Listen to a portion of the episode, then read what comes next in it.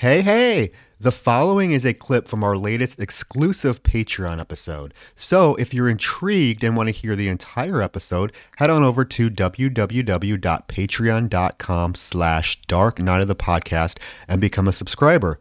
You'll not only get access to this episode, but all of our monthly bonus episodes. So check it out. Hope you enjoy.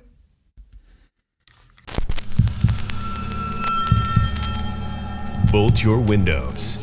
Lock your doors. Check your closets. Look under your bed. And then prepare yourself. For it's another episode of Dark Night of the Podcast.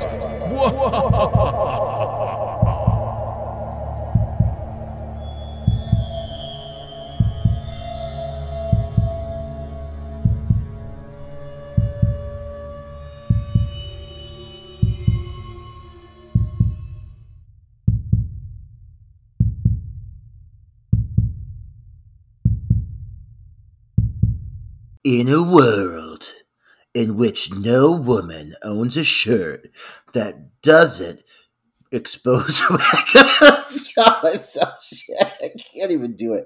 This fucking movie. Guys, we're doing decoys. okay, let me we're doing decoys. It's really hard to take this seriously.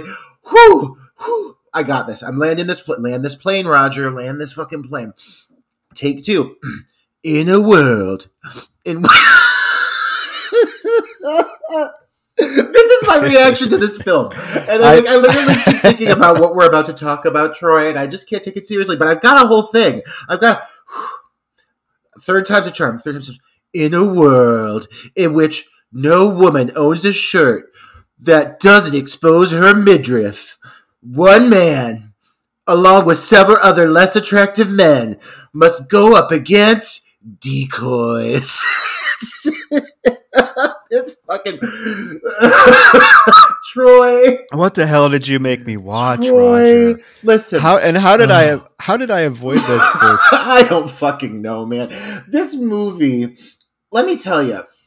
Let me hold on. Let me let me let me gather myself because this film this film holds a special place in my heart. I um I became aware of this film not long after it was released. I had seen the case. I'd always been uh, drawn into the case. I thought the the cover art was really cool. It definitely gives like a very like the thing, uh, very much like this, almost like a species vibe. Understandably, fucking so, uh, because this movie is definitely like species light. But I'd always seen the case, like the cover art, and been like, "Wow, this looks really intriguing." The cover art is misleading because it looks like it's going to be a very like dramatic like Yeah. serious toned piece of horror. Uh, let me tell you, decoys is a lot of things. Serious is not a word I would use to describe it at all. If you like your horror light, if you like comedic schlocky horror, I dare say decoys could be a cup of tea that you'd like sipping on. But uh, I I enjoy this movie for nostalgia purposes. I, I actually would say I very very much enjoy this movie because it's very easy. It's an easy watch. It's fun. It's light. There's a, a lot of comedy.